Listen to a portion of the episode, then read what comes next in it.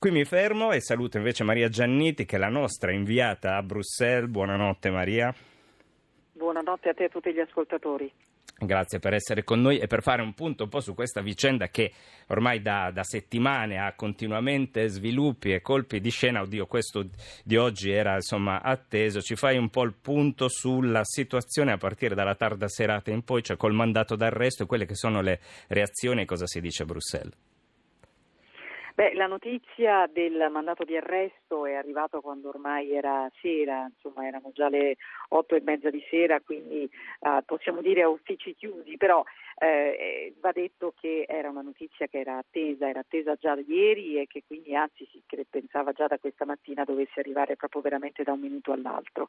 È arrivata proprio mezz'ora dopo eh, la messa in onda di una, di una intervista che Puigdemont qui ha concesso alla TV belga, un'intervista chiaramente registrata nel quale Puigdemont appunto ha detto, ha detto chiaramente che ehm, è pronto a collaborare, ma eh, non vuole fuggire dalla giustizia, ma chiede una vera giustizia. Ha contestato, è tornato a contestare eh, quanto è accaduto invece il giorno precedente, cioè gli arresti eh, dei, di otto dei suoi ex consiglieri, otto, otto, membri del suo governo, il governo destituito, ma soprattutto ha addirittura lanciato eh, la possibilità di eh, potersi candidare alle prossime elezioni del 21 dicembre, di poter eh, fare una campagna elettorale all'estero. Insomma, questo brevemente tutto è successo veramente quando era sera e, e subito dopo la messa in onda di questa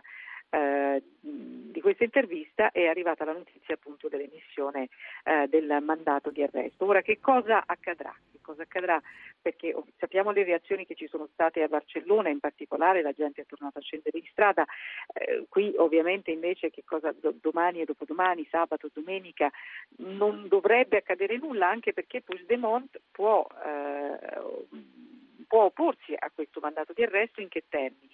Può fare ricorso. E quindi facendo ricorso questo allunga sicuramente i tempi di un eventuale arresto, però sicuramente apre non solo una questione giudiziaria ma anche una questione politica.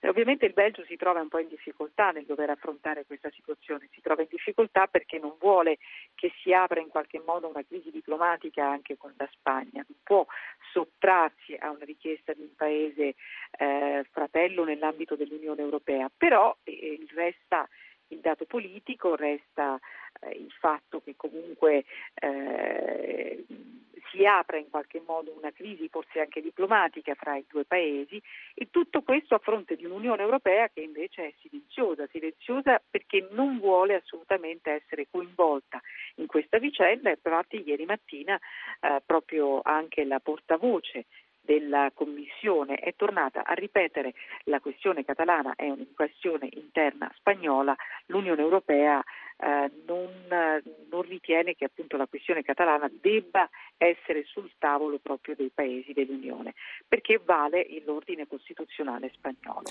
Una questione Insomma, interna, quindi loro continuano continuano, cioè, diciamo, l'Unione Europea continua ad avere questa posizione, ma bisognerà vedere che cosa accadrà la settimana prossima, perché già molti europarlamentari vogliono riportare Ecco, quali sono le tappe, le tappe esatto. cruciali? Le tappe per quanto riguarda, per quanto riguarda eh, l'esecuzione del mandato di arresto, eh, come ti dicevo, eh, il Puigdemont, o meglio l'avvocato di Puigdemont in questo caso, può fare ricorso e quindi ci sono tutti i vari ehm, gradi di giudizio e quindi può passare tranquillamente anche più di un mese. A questo punto che cosa accadrebbe? Ed ecco perché la mossa di Puigdemont di presentarsi anche in televisione. Si arriverebbe proprio alle elezioni del 21 dicembre. Oggi 4 novembre, il 21 dicembre è veramente alle porte. Quindi c'è la possibilità che prima dell'esecuzione di questo mandato di arresto si arrivi alle elezioni catalane che sono state convocate proprio anche da, da, dal governo spagnolo eh, dopo la destituzione del governo guidato proprio da Puigdemont. Maria, ti tengo... Bisognerà vedere... Prego. Vai, vai, finisci pure tranquillamente. Ecco, bisognerà vedere appunto quale sarà la strategia adottata da Puigdemont, ma ripeto, il fatto che lui sia venuto qua, che si sia affidato all'avvocato, lo abbiamo ripetuto anche sì. pochi giorni fa, eh, Carl, Beccart, Paul Beccart, è una strategia ben studiata sebbene ovviamente lui sia stato anche criticato in casa proprio perché si è in qualche modo sottratto. È scappato, a, qualcuno ha detto proprio è scappato, no? è fuggito in Belgio. Esattamente. Ti, tengo, dicevo, ti tengo con me perché ci sono messaggi, una telefonata, mi dai una mano nel caso ci sia da rispondere. Luca da Genova è al telefono, buonasera Luca. Buonasera a voi. Prego. Allora, è la vicenda catalana veramente molto interessante, forse anche un po' sottovalutata, perché ha una portata veramente vasta, perché va a toccare argomenti straordinari dai diritti fondamentali, a... ci sono questioni giuridiche, sociali, politiche, ma c'è un aspetto, una cosa che mi lascia veramente un po' perplesso.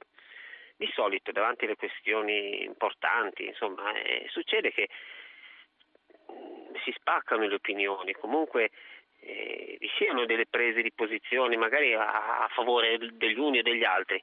Qua invece c'è il silenzio, c'è, eh, non c'è un minimo di appoggio, quindi eh, è come se qualcuno mette, mettesse la testa vabbè, come lo struzzo sotto, sotto, la sabbia e la vicenda sicuramente non è chiusa. E, a mio giudizio anche veramente molto molto uh, mal gestita. Luca, grazie. Intanto ti, eh, la interrompo perché già Maria Giannetti aveva in parte risposto su questo silenzio, che è un silenzio istituzionale, Maria, come ci hai detto prima. Ma in realtà il silenzio istituzionale non c'è stato se parliamo di istituzioni europee. Che hanno appoggiato Madrid perché hanno detto deve essere rispettata la Costituzione. Esattamente, deve essere rispettata la Costituzione.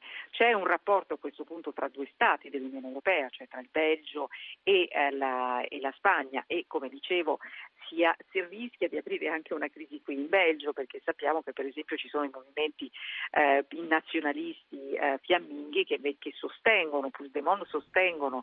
Eh, Riesce a spaccare anche il Belgio Puigdemont dopo la Spagna. Rischia di, esattamente, rischia di spaccare anche il Belgio per quanto riguarda, eh, quanto riguarda la situazione in Catalogna è che la, la popolazione catalana è, è, profondamente spaccata, lo si è visto anche la settimana scorsa con quanta gente favorevole invece affinché tutto rimanga allo status quo, eh, cioè che non ci sia la divisione, quanta gente è scesa in strada.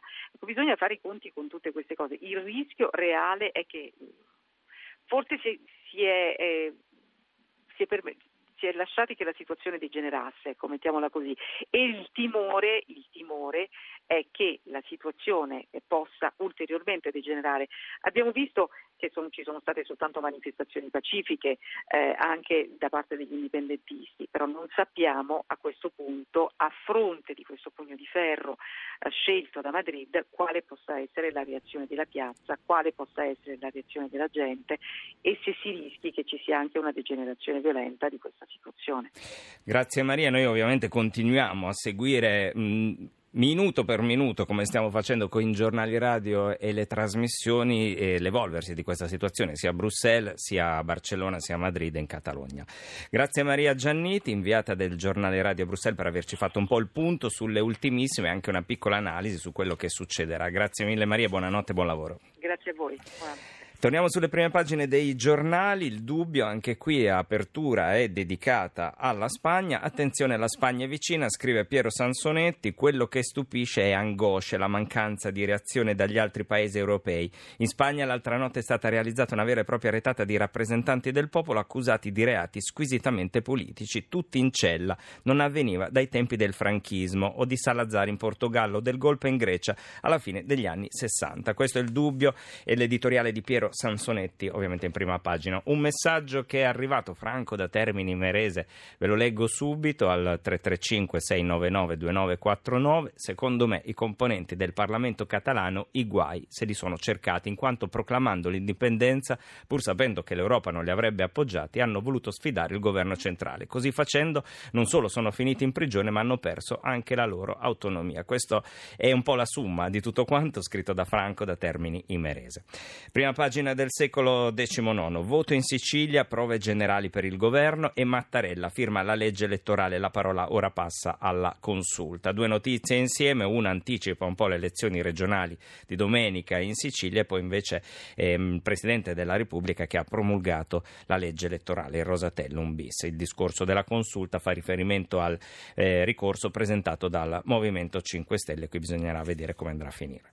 Il caso Catalogna, la sfida di Puigdemont, pronto a ricandidarmi anche dall'estero. Ne abbiamo appena parlato con Maria Gianniti. La verità, prima pagina, figli e figliastri fra i lavoratori, badante in pensione subito, i poliziotti no, di questo eh, ne abbiamo parlato col professor Cazzola, con il segretario confederale anche della CGL per fare un po' il punto sulla nuova platea che si discuterà da lunedì per quanto riguarda i lavori usuranti, quindi chi potrà andare in pensione prima dei 67 anni a partire dal 2019.